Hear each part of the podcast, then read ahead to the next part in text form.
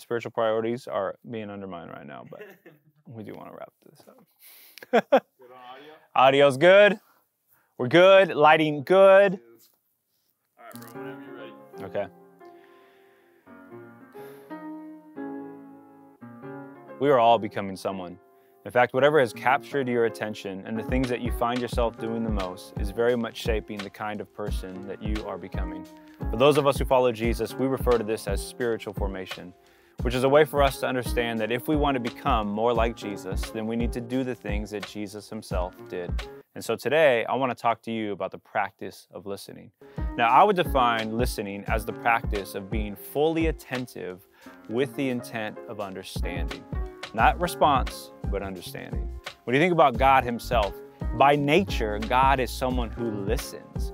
When the scriptures speak about people who prayed, they say, God is the God who hears prayers, or He's heard our cry. God has listened to me and delivered me. This is the very nature of God. In fact, even in Exodus 34, when God describes Himself as compassionate, slow to anger, abounding in love, listen, you can't be compassionate unless you've understood me. To understand someone requires that you listen to them. We see this even in Proverbs 18, verse 13. It says, To respond before listening is both foolish and shameful. So, any one of us who would find ourselves responding to people before we've listened to them, the proverb says that's a fool and that's something to be ashamed of. And then Jesus arrives on the scene and gives to us this declaration that him who has ears to hear, let him hear. The person who has ears to hear, let them listen. You see, there is no life with God, there is no life with Jesus apart from learning to listen, which is why Paul says faith comes by hearing, hearing from the Word of God. Then in James, you have this uh, simple statement that we are to be quick to listen, slow to speak, slow to anger. Quick to listen. Now, I don't know if that would describe all of us in our current culture, where there's a lot of talking and a lot of noise. Based on the amount of people who we see entering into counseling and therapy, it tells me that the practice of listening is a dying art in our relationships and our communication. In other words, it's getting harder and harder for people like you and I to enter into a conversation in which we feel heard and we're dignified as human beings. Listening is something that we desperately need. A lot of times we learn things from people who are self proclaimed thought leaders and talking heads on our screens.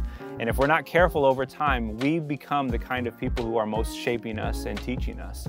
And so the invitation to withdraw from that kind of way of listening and learning to becoming people who are active in our ability to understand someone is a real gift that our world needs. And here's how I think this can happen. First, I want you to find someone who knows you well and to ask them how they experience your listening. Do you listen in a way to respond, or do you listen with a desire and intent to be fully present and to understand who they are, what they're going through, what they're, what they're needing you to hear them out on?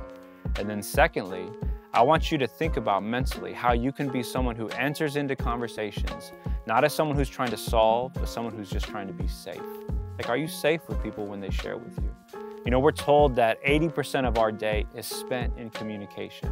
Now, how much of that communication is you talking versus you listening? Right? So, this is a practice we desperately need to recover.